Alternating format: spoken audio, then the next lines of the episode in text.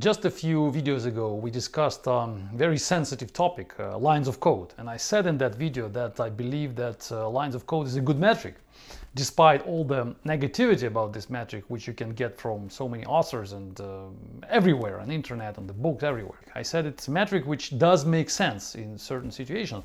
But uh, I also said that probably if you are the manager, then you should not tell your programmers that you pay attention to this metric. And then Alexander, one of my listeners, asked me a question on the on, under the video, and, and he said that uh, it doesn't sound right according to my beliefs that management has to be transparent, and it doesn't sound right that I'm suggesting, I'm advising managers to not tell the team what kind of information the manager is paying attention to. And I was thinking about this comment actually, and I think that I was wrong in that video. So it's a good comment, and I was wrong when I said that the manager uh, should not uh, disclose that information to the team and should keep it secret. However, uh, I have to make a remark now that there are two types of teams, there are two types of management which exist in the market the first one and the second. So the first one is something that is uh, a perfect manager management.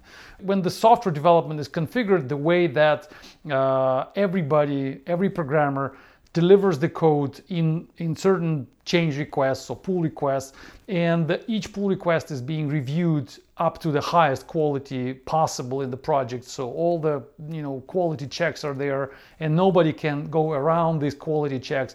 And the performance of everybody is measured by the amount of these change requests delivered to the code base.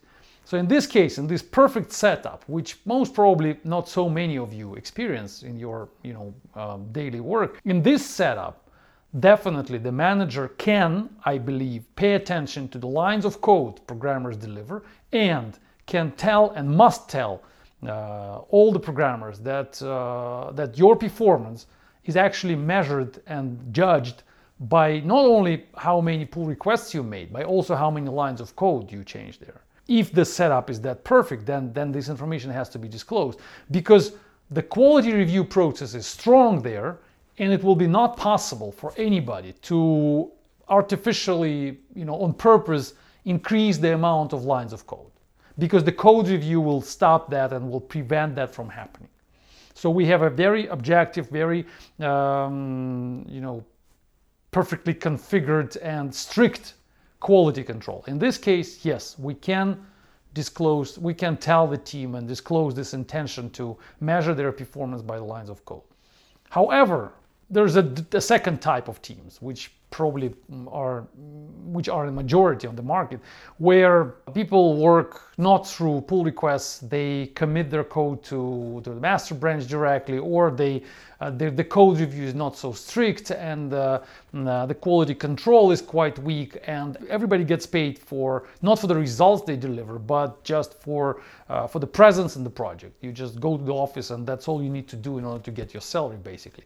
So in this case of course the lines of code is not a good metric. And if you use this metric, then in this case, in this not perfect and, and really actually bad management situation, you better keep it secret that you pay attention to this to this um, to this metric because if they know that you pay attention to this metric, they can abuse it easily. They can start writing additional lines of code for no reason. They can they can trick the metric. They can understand that you pay attention. So who is the who is the, the largest producer of the lines is the best programmer. But in the situation of the chaos, that will lead even to more chaos.